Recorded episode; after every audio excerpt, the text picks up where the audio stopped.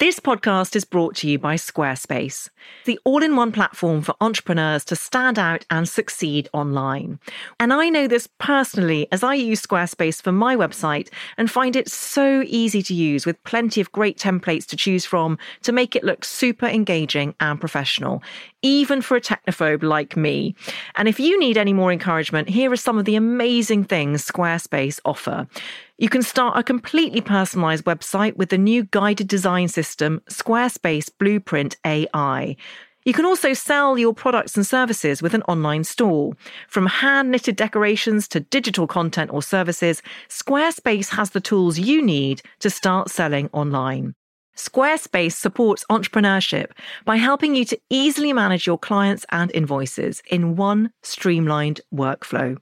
Head to squarespace.com forward slash fail 10. That's fail 1010 for a free trial. And when you're ready to launch, use offer code FAIL10 to save 10% off your first purchase of a website or domain.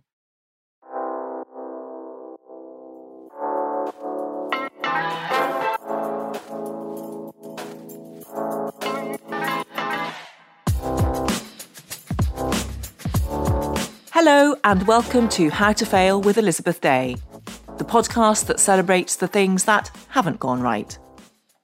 This is a podcast about learning from our mistakes and understanding that why we fail ultimately makes us stronger. Because learning how to fail in life actually means learning how to succeed better. I'm your host, author and journalist Elizabeth Day, and every week I'll be asking a new interviewee what they've learned from failure. Rob Delaney is a comedian, actor, and writer. He grew up in Massachusetts, studied musical theatre in New York, and was one of the first stand ups to share his material on social media, with Rolling Stone magazine naming him one of the funniest people on Twitter. It was on Twitter that he first met Sharon Horgan, with whom he went on to create the hit Channel 4 sitcom Catastrophe. Delaney and his family moved to London, and the show became an instant hit. The story about a couple who discover they're pregnant after a six night fling, get married, and make a go of family life together is so recognisable to any harassed parent or spouse that it sometimes appeared more documentary than drama. An impression heightened by the fact that Horgan and Delaney's characters are called Sharon and Rob. Catastrophe ran for four series and won a BAFTA. Delaney went on to have roles in Deadpool 2 and Bombshell. But although his professional career was in the ascendant, Delaney and his wife Leah faced a private loss of excruciating magnitude when their beloved son Henry was diagnosed with a malignant brain tumour.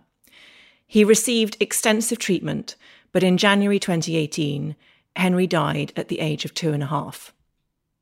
Delaney's memoir of this time, A Heart That Works, is published today it is an astonishing, honest account of the darkest possible human experience the story of what happens when your child dies and of everything you discover about life in the process. Maybe it's because I write and perform for a living that I can't help but try to share or communicate the biggest, most seismic event that has happened to me, Delaney writes. The truth is, despite the death of my son, I still love people and I genuinely believe, whether it's true or not, that if people felt a fraction of what my family felt and still feels, they would know what this life and this world are really about. Rob Delaney, welcome to How to Fail. Thank you so much for having me, Elizabeth. It's good to see you. It's good to see you too. Thank you for doing me the honor of coming on this podcast. I wanted to start by asking how how you are today. I'm doing okay, thank you. I just went for a nice swim, and that always starts the day off nice. It's cold out now, so that's my favorite kind of swimming. But I'm also, you know, pacing myself emotionally because this book coming out into the world is such a massive thing. You know, I'm thinking about our son Henry constantly, and I am sharing him with the world. And so that comes at a cost. There are, of course, also benefits to it. I get to meet other bereaved parents and siblings. And that is a wonderful thing. It's why I wrote the book. but right now there's a lot coming out of me and you know if people read the book and like it then there'll be stuff coming back to me. But in the meantime i do feel like i'm being sort of eaten by kind people who don't want to hurt me but they're eating me nonetheless. I feel like that, that might not actually sound crazy. I feel like you know you're nodding. And so yeah. you know no i'm totally nodding. I yeah. So that's how i feel. I feel like i've done the right thing and it hurts and that's okay.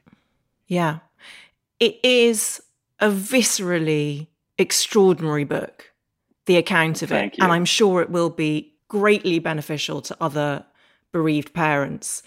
And the thing that struck me most about it was its brutal honesty.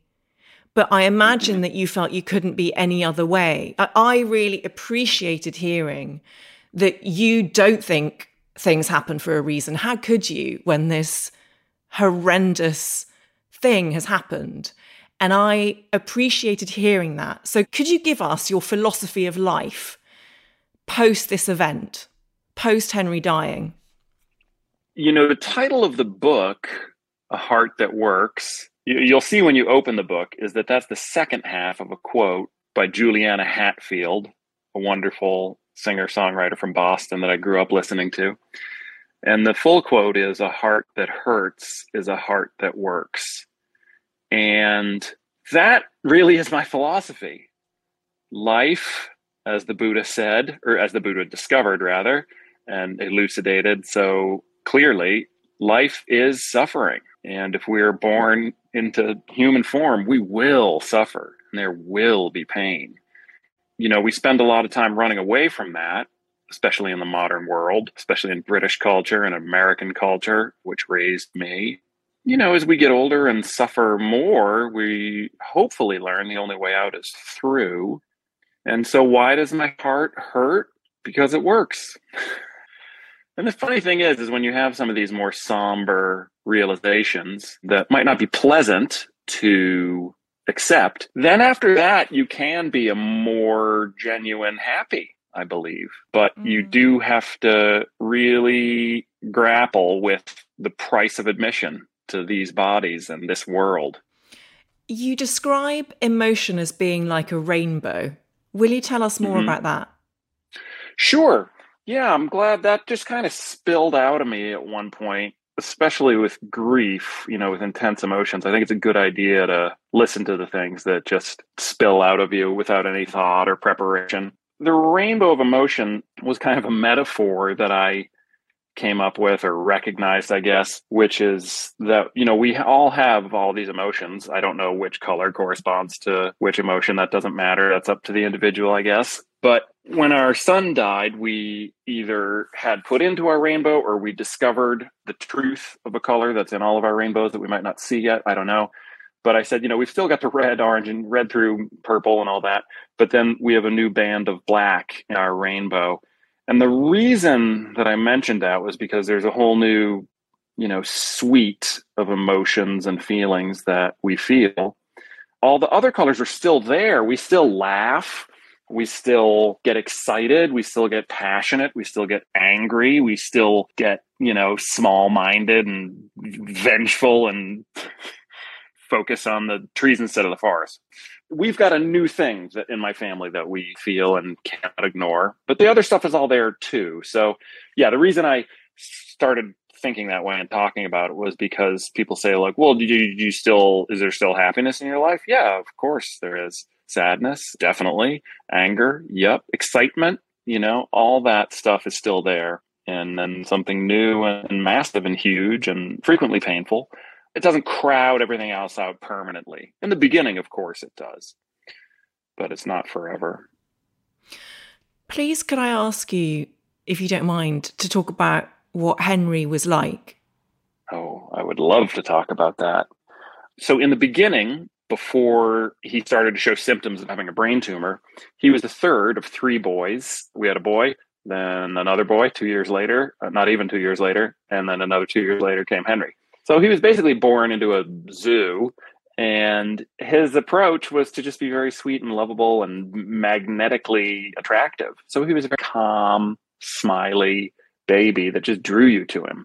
That was really lovely. So he had a unique personality out of the gate. Yeah, so we just love this just we're crazy about him, and so we're his older brothers and anybody. It was just wonderful. He had the most gorgeous blue eyes, and I'm probably biased, but I've put pictures. There's pictures of him that you can look at. His eyes are I think more beautiful than your average. I'm not saying the rest of it, you know, you can, it's up to you but his eyes were such a wonderful, they had dark blue and light blue in them and like webbing in the cornea. Like he had weird, hauntingly beautiful eyes that even as a baby, we were like, Jesus, just wanted to stare into them. And then he got sick and that was terrifying, you know, to watch a baby lose weight because they can't keep food down. You're in a panic so we're going from doctor to doctor to hospital to hospital and specialists and trying to figure it out. And a tumor is hard to recognize in a small child. One special symptom that I kind of like to talk about, just in case anybody ever witnesses this, if it can help them figure it out a little faster, is the effortless vomiting. Elizabeth, when you vomited last night, there was retching, you know, and and oh god, and oh here it comes, you know, and you know, and that's what happens when I vom- when I vomit later. That's you know how I'll do so it. Well, I know, but if you have a, something in your head crowding space and it pushes on your emetic center, the vomit just it just up and out. There's no warning or discomfort. So that was like the weird symptom. And one older doctor who I think just from being old and having seen a lot more kids was like he he just said, you know, let me ask you something. When he vomits, is it effortless? And I said, You know, yeah, now that I think about it, yeah, it is. And he's like, Oh, shit. And then we knew what it was quickly a few days later after the MRI. Then he was just, you know, it was like a hand grenade blew up in the back of his head when they did the surgery. And wonderful doctors doing a great job. But if you've got to get a malignant tumor off of a brainstem, you're going to damage cranial nerves. The brainstem is going to be disturbed. So he awoke from surgery with disabilities. He was unable to swallow. We all swallow like a liter or a liter and a half of saliva each day unconsciously. If you can't do that, you'll aspirate and get pneumonia and die. So he had to have a, a tracheostomy. A tracheostomy is incredibly difficult to take care of, especially in a little kid. So he had that, and then his motor skills were cut more than in half. And so he had to relearn how to do all the things he'd been learning to do in the first year of his life. So he was quite disabled. But he the tumor was in the back of his head. So his frontal lobe, you know, enjoyment of Mr. Tumble and playing silly tricks on us and nurses and having fun with his brothers and his desire to communicate through language, which he learned sign language, forgive me, Makaton quite quickly. Makaton is like a speech technology. It's not technically sign language, but it's signs and words at the same time. And it's incredibly helpful for young kids with disabilities and for their parents to learn. And so he was so hungry to communicate and funny and mischievous and a delight. So he was very, very interesting and a pleasure to be with for the second and third almost you know we, he didn't make it to three but i mean i just loved waking up every morning and seeing him and kissing him and playing with him and helping with his physical therapy and all that stuff and doing the myriad care things we had to do for him and had to learn how to do which were quite difficult so yeah he was a wonderful wonderful kid and personality so yeah that's a little bit that's the tiniest little bit about henry thank you rob it's so beautiful mm-hmm. to hear about him and i know that yeah. he was the first person you told that you and your wife were expecting a baby yeah. and that he would be a big brother. That's a beautiful yeah, passage in the book. Yeah. But like a lot of two year olds, he wasn't like, wow, this is so profound. You know, he was like, oh, great. Oh, cool. Yeah. Exciting. But yeah, he knew he was the first one. During this trauma, you were writing and filming Catastrophe, uh-huh. and your character in Catastrophe gets increasingly intense and almost sort of angry towards the end of the final two series. And I wondered if that was a reflection in some way of what you were going through. Oh, yeah, without question. Series three was written and shot with Henry in the hospital And then series four was written and shot after he died. So in three and four, yeah, those scripts are suffused with a lot of anger and fear, which I think are incredibly good building blocks for comedy. So I am really grateful that there was an existing framework in my life and an existing creative project where stuff could go and would fit and make sense in a story. So I think three and four probably would not have been as good if like real life hadn't come a calling in a violent, aggressive manner. It'd be better if Henry were alive and three and four sucked. but I am grateful that the career that I have had sort of a clothes horse that I could hang stuff on, you know? Mm. Before I move on to your failures, I wanted to ask you about this moment in time where you describe in the book Rachel, one of Henry's carers, her response mm-hmm. to being told that Henry's cancer yeah. had returned yeah. and that it was yeah. fatal. And for people who haven't yet read the book because it's only out today, mm-hmm. can you describe her reaction and why that was important for you? So I took her aside and told her that Henry's tumor had returned and that it would kill him and that there was not further options for trying to stop it. She immediately just went, Oh, Jesus Christ, no. Oh, God, no. But louder than that, I don't want to ruin your hearing. You know, she just was like screaming, Jesus Christ, oh, God, no. You know, like she'd been punched in the stomach. It was the best. It was so much better than you know whatever our peer group who would be like oh, oh you know tragedy and oh goodness you know and it was so naked and raw and i just felt like thank you for saying what's happening inside of me and giving it voice you beautiful glorious human being. That's what i want to hear. If I know someone now and they don't know about Henry, you know, I meet somebody uh, some years later and it gets to the point where I tell them I'm going to son die. I would rather they be like, fuck, what? Are you hmm. serious? How? You know, and ask like pointed questions. How? Why did he die? How? You know, not, oh, I'm so, oh goodness, I can't even imagine. Fuck off. You know what I mean? Yeah. I mean, don't fuck off. you know, I'm just saying it's it's okay to have a messy, loud, bodily response. That's that's going to make the person telling you that's going to make their day. So that that's so was great. And I remember going and telling my wife about that. And she was like, Yeah, rock on, Rachel. That's what we want to hear. And so that was very special and very educational for me. And for the rest of us, thank you for sharing that. Because I think possibly the worst thing anyone can do is not say anything. But if you are going to say something, reach for the swear word rather than the platitude. Oh, yeah, absolutely. So we are going to move on to your failures. Great. But not without my acknowledging how profoundly appreciative I am of you talking to me in that way about Henry. Thank you.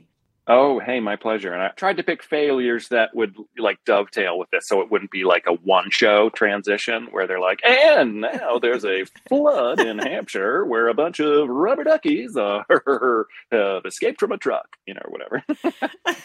Yes, I know. I, I mean, it is still a little bit of a step change, so I apologize for that. But I'm super intrigued by each of these oh, failures oh, and what you're going oh, to say about them. Great. And your first one is that you got kicked out of an improv group at 26, and you yeah. said to me, literally motivates me to this day. What oh, happened, yeah, yeah. Rob Delaney?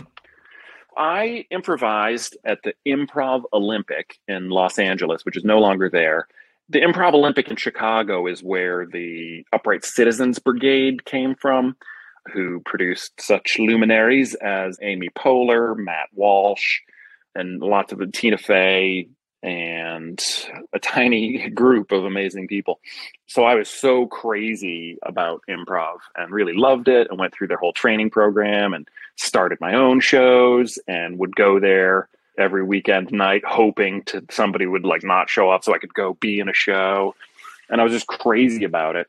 And then I got put on like a house team. It was actually my second one that I'd been on. And after some weeks together, maybe a few months, one of the members asked me out to breakfast.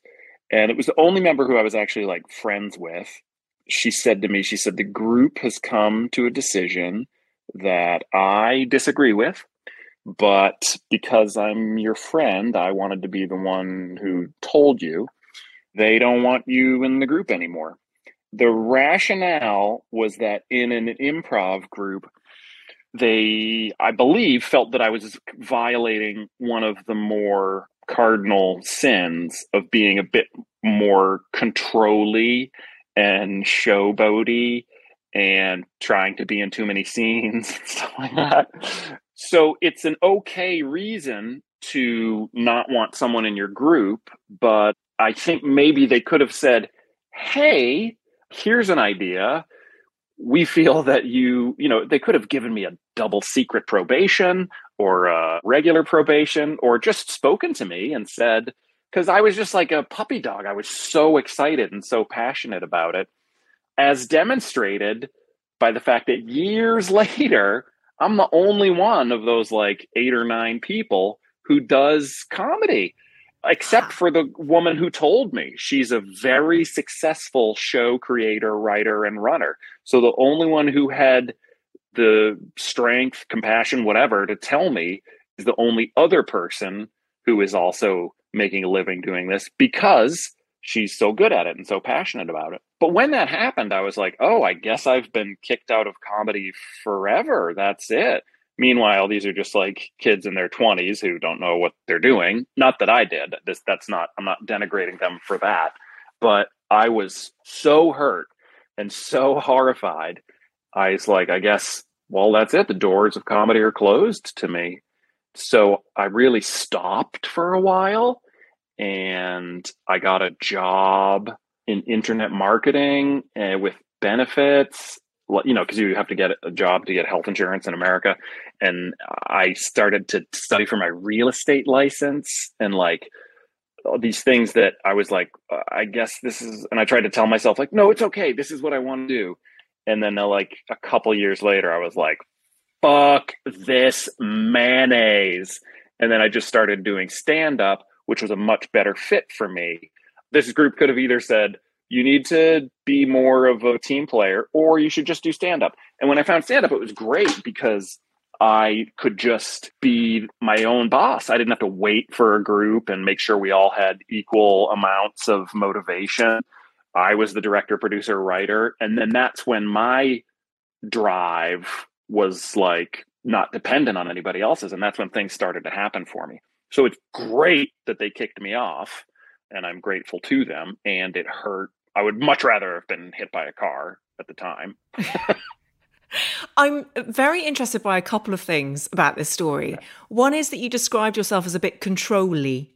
And I wonder mm-hmm. if you would still describe yourself like that. Do you think you have a need for control? No, I don't. And I'm ultra collaborative. I love to have other people direct the stuff that I write. I love to write with partners. I loved being the executive producer of Catastrophes, but I also love being like an employee actor in totally somebody else's thing.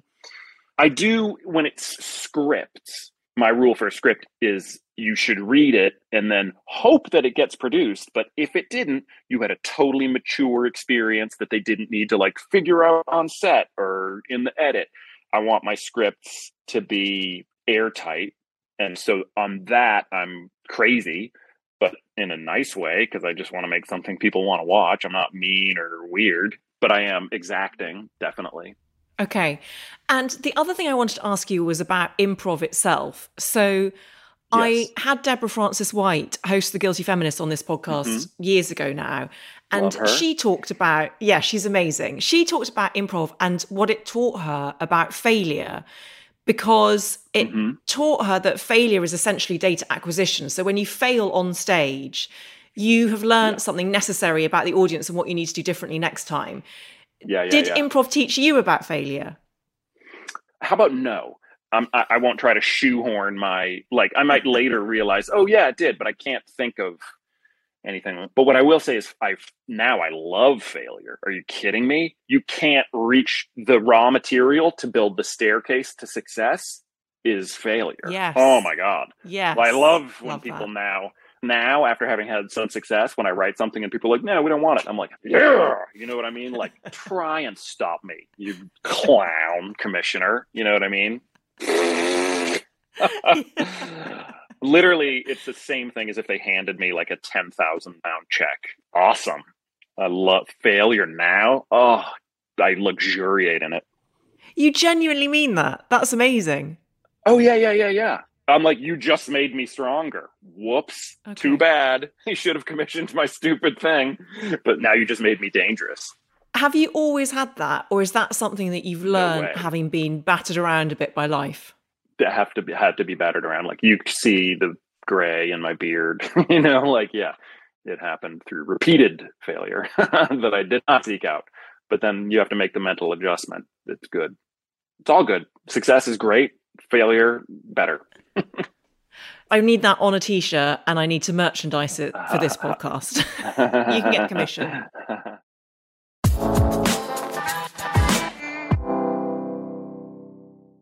We're living in an era of information overload. We've more knowledge than ever before. But what do we do with it all?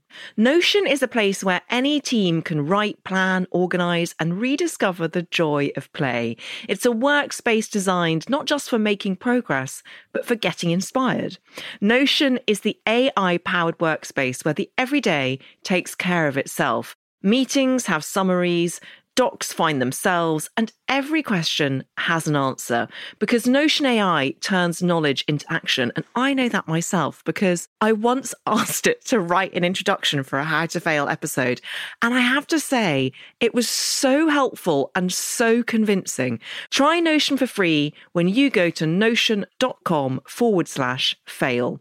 That's all lowercase letters, notion.com forward slash fail and start turning ideas into action. And when you use our link, you're supporting our show. Notion.com forward slash fail. I'm Rachel Martin. After hosting Morning Edition for years, I know that the news can wear you down. So we made a new podcast called Wild Card, where a special deck of cards and a whole bunch of fascinating guests help us sort out what makes life meaningful. It's part game show, part existential deep dive, and it is seriously fun. Join me on Wildcard wherever you get your podcasts, only from NPR. Let's move on to your second failure because the other person who emerges so, so strongly in your book is your wife, Leah, Mhm. who sounds utterly Yeah. And your second failure Mhm. is that you did a shitty job as a husband for a good stretch in the early years of our marriage. hmm Yes. Tell us about that, but start by telling us how you and Leah met. Okay, so we met at a camp for people with disabilities in Massachusetts 18 years ago. A lot of people have cerebral palsy and they're teenagers and adults. So you're one on one with your camper. And we each had campers who had cerebral palsy. It was on an island, Martha's Vineyard, off of Massachusetts. And we were both just like in transient periods of our life where we're like, oh, guess I'll go do this for the summer and happened to meet each other. She was in the process of moving from Mississippi to Washington, D.C., and I lived in LA at the time. So neither of us had any reason that you saw coming to be in Massachusetts. And that's how we met it, with watching her take care of a teenage girl who had cerebral palsy. And I had a 12 year old boy who had cerebral palsy and she was in bikini and it was summertime and we were swimming and she was so funny and beautiful but you know obviously kind and strong. It was a pretty good commercial for her as both a person and a partner. I was 27 she was 24 So you were in your 20s and you got married, and then why were you doing a shitty job as a husband? I didn't know exactly what i wanted to do or i hadn't admitted it yet meaning she met me. I was like yeah i'm getting my real estate license and taking investing classes at like ucla extension just stuff that is not me. And she was like oh okay i guess that's him. And and then i was like ah, no i you know a couple years in i was just like i can't do this. And she was like oh all right. So she was the breadwinner as a school teacher while I'm going and doing stand up on unemployment or worse, making less than unemployment when I'm working at like telemarketing near the airport. And so it definitely was like a bait and switch, not on purpose, but in function. I totally was like different than who the guy she thought she was marrying. And then even when success started to come, like with catastrophe and stuff, I was just such a total workaholic the reason I mentioned it is because it didn't occur to me that a marriage could improve in strength and the joy that you derive from it and your ability to like do kind, consistently good things for the other person, you know? Another big adjustment I made is I realized I didn't know that you had to work really hard on your relationship with your spouse after you'd had kids. I thought like, oh well, we've had the kids, they're children, so you have to feed them and clothe them, you know. We had to have kids for a while before I was like, oh wait, I have to give the amount of attention that I give to each kid to her as well? Really? And at first I was like, that's insane. She's a grown up. I like her and I enjoy seeing her when I want to see her, you know, and I assume that's how she feels. But no way, man oh my God, does that not work? And so being able to realize that was like a huge, amazing grace blast. I think big helps have been like being sober and applying some of the lessons of sobriety to my marriage. And then also Henry dying and being sick.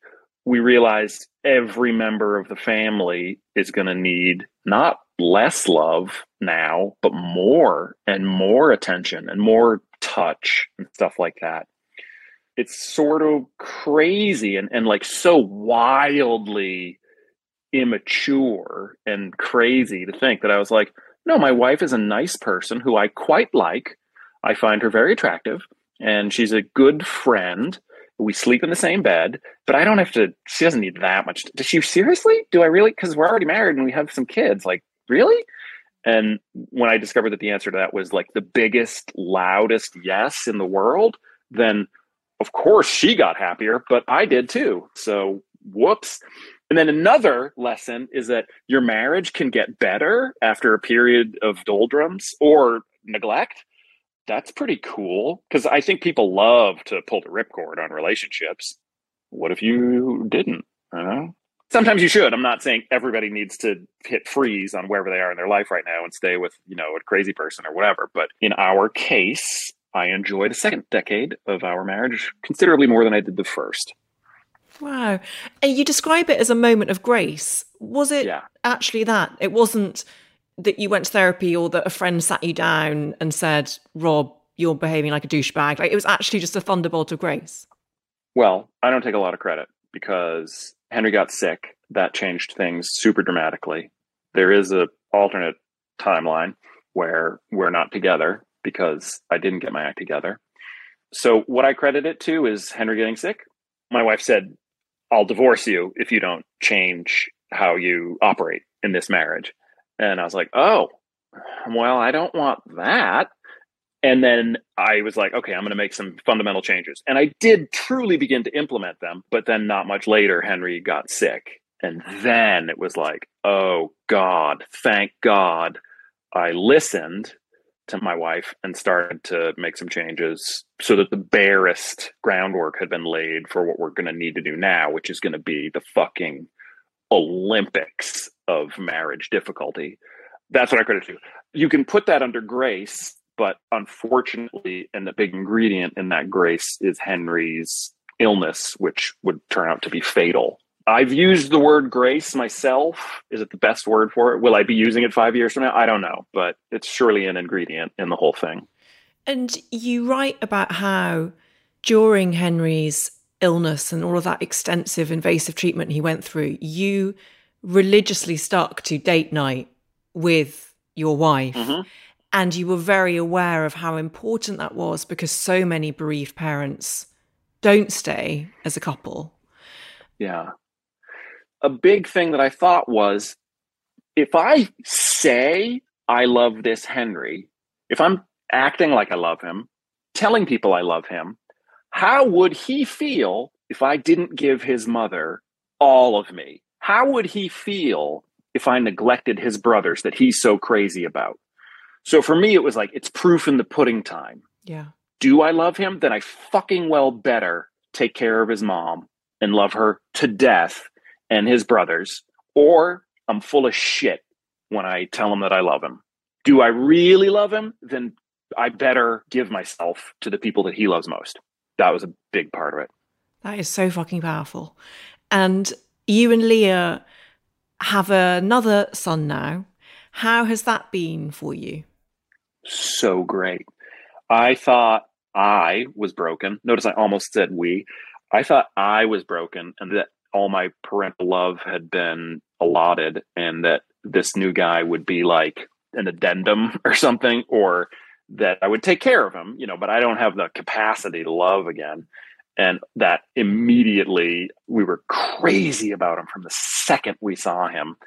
In fact, Henry's older brothers were present when our youngest was born because they'd seen so much medical stuff with Henry that they asked if they could be there when the new guy was born. So I was like, yeah, okay, sure, you know. And uh, when he came out, my oldest was like, "It's another boy." We all laughed, and he goes, "It's another boy, and we're gonna love him." That's what the. How old was he then? Seven. so uh, yeah, our youngest, I'm bananas about. I just can't get enough of him, and he's Henry's brother, you know. And yeah. he now that he's four, he asks about Henry all the time and talks about him. And having our youngest has just been the best there's this beautiful passage in your book, and I'm going to embarrass you, I think, because I would like to read the whole thing. and it's about uh-huh. why you're not worried about your own death because of the joy of mm. birth. And you write, whenever someone tells me they're expecting their first baby and they're nervous, I tell them the following Oh my goodness, that's wonderful. I'm so happy for you. Listen, of course you're nervous, but here's the deal. You're ready for all the bad stuff. You've been very tired before. You've been in pain before. You've been worried about money before. You felt like an incapable moron before. So you'll be fine with the difficult parts. You're already a pro. What you're not ready for is the wonderful parts. Nothing can prepare you for how amazing this will be. There is no practice for that. There is no warm up version. You are about to know joy that will blow your fucking mind apart. Happiness before this? Ha. Mystery? Lol. Wonder? Fuck off. You are about to see something magical and new that you have no map for. None. This is it. Are you ready for that? Are you? No, no, you're not. Also, please let me babysit when you're finally ready to let someone else hold your beautiful little nugget. First time's free, second time is £15 an hour. and the reason I love that so much, Rob, is clearly you're making a profound yeah. point about death as well, saying that that's a great adventure, that we, who knows, there might be joy mm-hmm. there. But yeah. as yeah someone who I've had recurrent miscarriages and I've seen lots of people have babies, and there is so much mm. cultural noise about how mm. difficult that is and how exhausting and like roll on gin o'clock. And there's not enough about the joy. Mm. And it's just mm. so wonderful to hear that, to hear a man express it. So I just want to thank you for that. Oh, yeah. Well, thank you. And thank you for telling me that. And I'm sorry that you've had to go through that. That's incredibly difficult. I can't say it better than I did there, I think. But yeah. that is absolutely how I feel. And then, yeah, I do sort of flash it forward to, well, if we can't be prepared for birth, and birth is so magical, then, you know, we can't be prepared for death. And everybody's doing it. So yeah. no need to worry. the latest thing. Know? Death is having a moment. yeah. yeah. Before we get on to your third failure, I wanted to ask you about your boys and how you manage what must be the very, very human impulse to feel so fearful for them and to feel naturally overprotective and how you kind of manage to balance that with being a parent who allows them to explore and have adventures? I know the limits of my power. I've had a child die. It wasn't up to me. We did everything that we could so I think there's a little bit of self deception when a parent thinks that they can choose if their child's going to get hurt or die or not. Yeah, of course, we put up guardrails where we can, but I don't know. I mean, I don't want to wrap them in cotton wool. They've had a terrible thing happen to them at a young age. I don't want to compound it by smothering them. So that's one factor. Also, my wife is a hillbilly and is an outdoor crazy enthusiast tree climber. So my partner would definitely be she'd be like what are you doing? You know if i said boys wear a helmet when you go up a flight of stairs or whatever you know. So i think we're a pretty good couple in that sense. And then we're outnumbered. There's three boys here. So maybe we're getting some like exposure therapy from the fact that they're always getting hurt and you know, getting their heads. You're getting a note from school. They're coming home from school with a sticker on their jumper that says, I've had a head injury today, you know, all that stuff. So, sure, I could be some smothering person. And I, I get the urge, but we just don't do it. A big cultural enemy of mine is the helicopter parent of the modern age. Very prevalent in London, very prevalent in Los Angeles, where we came from and I don't like those people. I don't like the way that they parent, and I don't want to be like them. So, independence, the big thing we're trying to encourage, because that's such a gift to them. We show our kids what to do by good examples. We show them what not to do with the bad examples we give them, and then giving them the freedom to figure out some stuff. That's a real gift to give your kids. So, nobody wants their kids to get hurt or have unnecessary bad things happen to them. But my wife and I have been humbled brutally, and we know we can't protect them from everything. Mm. So we just do our best. Let's go back in time now to your childhood because your third failure mm-hmm. is not yeah. one we've ever had before. And I'm really, oh no, I'm really, really interested and also thankful that you've chosen this. Your third failure is your failure to control your bladder while sleeping until about age 11 or 12. Why did you choose this, Rob? Because the feelings that you feel as a boy that age in 1988 or whatever are shame and fear of discovery by friends. And that was such a sort of heady blend of emotions to feel in adolescence. And many people do feel similar things for different reasons, you know, different secrets, different things about their home life they might be embarrassed about or ashamed of, or who knows what.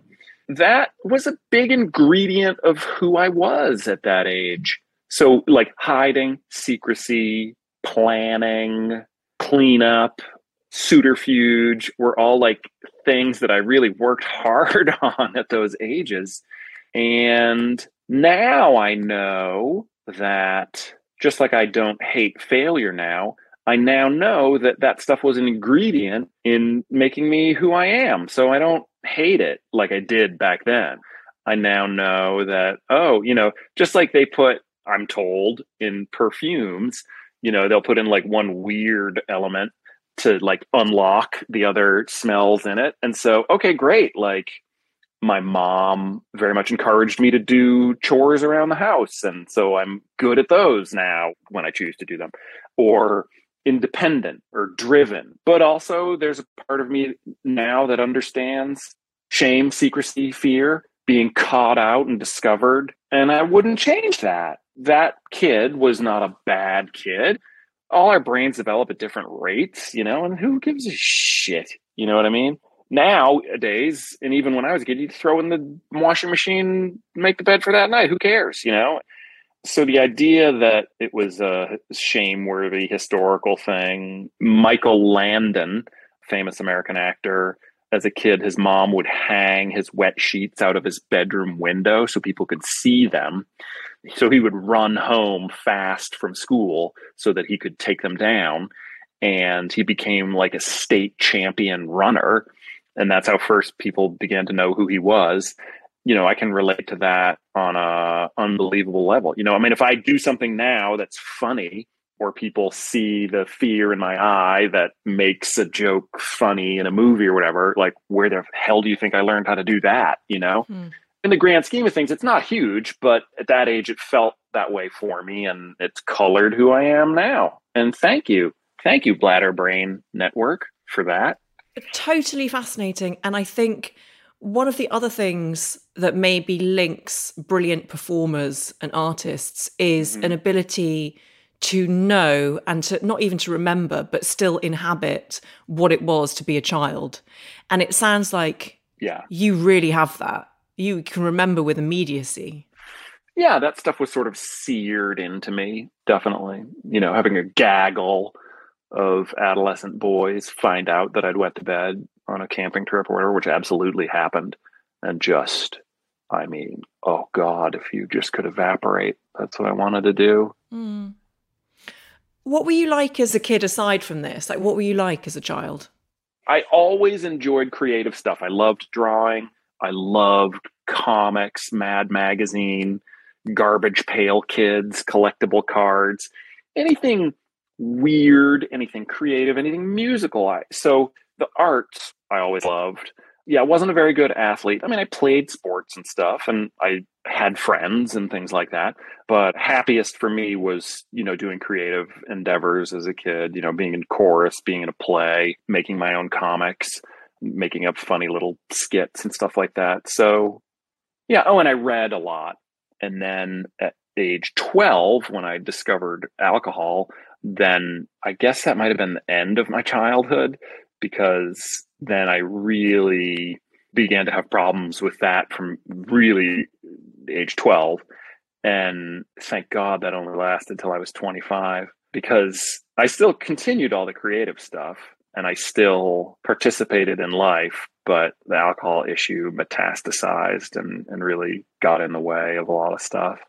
But I don't know. I'm more sensitive to people who get swept up in drugs and alcohol now with some years of both life and sobriety. You know, it's hard. It's hard to have all these feelings. You know, if there's something you can put in your body that'll make you feel fun and happy and cool temporarily, I get it. But it's fleeting. It's a an illusion and it can really hurt you, you know? Well, it's interesting to me that you say you discovered alcohol when you were 12 and that was also the age that you stopped wetting the bed. So do you think there was something about that that it numbed you and so relieved you of that anxiety or whatever it was that was triggering that? Do you think that's connected? I don't know, but here's the thing. I think I was stopping to wet the bed at that age. And then when I didn't drink, I never wet the bed again. But with alcohol, I would routinely drink until I pissed myself okay. until the age of 25. So there's a little fun fact. You know, it would be fun because we're getting near the end of the podcast. If that was like an Easter egg, you're like, for super fans, you can learn that he wet the bed till he was 25. It's actually a very good idea. I'll put that behind a paywall. yeah.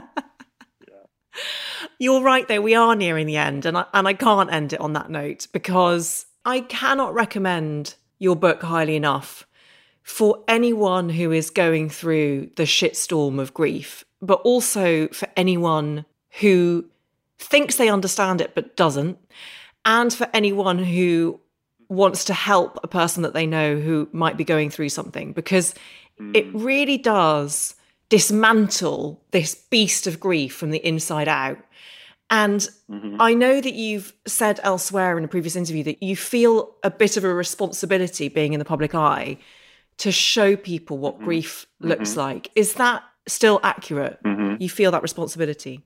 Yeah, because being in the public eye or being famous or whatever is kind of like having the keys to a big like crane truck, one of those ones that they have to stop traffic so it can get around a corner. So it's not good or bad, but it is a massive responsibility. That crane truck could build a school if operated by someone who knows what they're doing. But if it's operated by somebody who doesn't know what they're doing, it could run over a bunch of kids on the way to a different school. So it's a responsibility. And I think it functions best when it's treated like that. So, what do I know better than most? You know, grief at this point.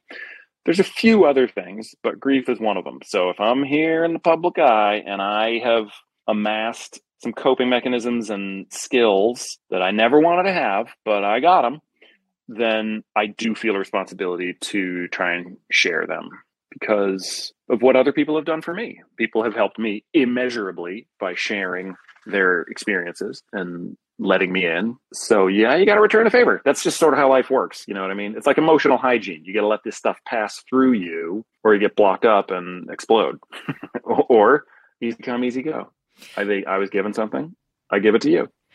And Rob, will you be writing more books? Because I would really like it if you did. Thanks. I'll tell you what, I enjoyed writing this book so much more than I enjoyed writing the one I wrote nine years ago. So, this is my second book. I enjoyed this one a lot more. I feel like I know more about writing books now. Go figure, after having written a second one. So, I don't know. I don't have any ideas for one right now, but after this one gets out there into the world, if something strikes me, then I will listen. So, it's entirely possible. I mean, I guess, hey, probably, right? You know, if I write two, might as well write three. and, and, I wanted to ask you it's actually, it sounds like a boring question, but I promise you it's not. It's about what you're working okay. on now. But the reason I want to ask you that uh-huh. is because I wonder how your creativity was affected by Henry's illness and Henry dying. I'm writing stuff like for TV that I hope will get made. So always have irons in the fire there. So scripts and stuff by myself and with others. And then I've been acting a lot and there's a bunch of stuff in the can, some of which was delayed by the pandemic and stuff that is now filtering out. Yeah, I just had a movie come out called The Good House with Sigourney Weaver and Kevin Kline, and that was tremendous fun. That just came out in the US. I don't know if that's here yet aren't I a great promoter? I just finished a show called Bad Monkey that shot in Florida. That's me and Vince Vaughn, Meredith Hagner, Jodie Turner Smith, Michelle Monaghan. Bill Lawrence made that. He made Ted Lasso and he adapted a wonderful Carl Hiaasen novel called Bad Monkey. So that's the biggest thing I'm sitting on. I think that'll be on the springtime and then parts in movies that are coming out in the coming months. So, did it affect your creativity? Did you find acting almost easier because you don't have to be yourself? It sounds strange to say. I definitely feel like a better writer now that I've been through terrible grief. I guess it might have made me a better actor. That's for other people to decide. What it did do is it made me realize actors gravitate between thinking they're like the most important people in the world or they're just human garbage that should just be steamrolled and, and then scraped off the pavement with a skillet and thrown into a second molten lava. Like actors either hate themselves or love themselves, you know? I don't do either of those things anymore. Now I'm like, oh, it's a job like any other job. It's not ridiculous. It's great. Who doesn't want to watch TV shows and movies? And it's awesome. I love them. I love to watch them. But it's also not like the people don't deserve the money and the awards. that's insane. So it's made me approach acting as just more of a craft that you learn, work at, get better at, go to work and be nice and kind and not have some crazy attitude. My favorite thing these days is to get hired by a director or a producer for a second time. That's when I'm like, yeah, you know. So just anytime I can put one of those beads on the string yeah. because I showed up on time, was nice, was prepared, you know what I mean? So I love to just be like a worker bee, big time. Mm. Well, Rob Delaney, you are nice and you are kind, and you have made this such a special interview in so many ways, but there is real generosity on your part at the core of that. And thank you for that. And we're so grateful that you are that crane truck delivering a necessary public service. So thank you so, so much for telling us about Henry and for coming on How to Fail. Well, let me say to you that while we were experiencing some tech issues earlier, we, I, well, I was experiencing some tech issues. I was like, and I looked into our direct messages on Twitter, and there hasn't been one for a very long time years. But the last one was you writing me when Henry died. Oh. And that's so wonderful that you did that because we don't really know each other well, you know? and you reached out and you said something and that was so kind of you so just doing that you know and like you know what when you sent it i didn't see it because of course i was my admin skills just i didn't answer an email for six months and so but i just saw that today and i thought it made me so happy to dive into this interview to know that it would be with someone sensitive and kind like you. So, whoops, you didn't know you'd be finding out you're a wonderful person today, but you are. oh, Rob, you're so lovely. I totally forgot we DM'd each other. I'm going to go back and read them all. Uh, you are a treasure. Thank you so, so much.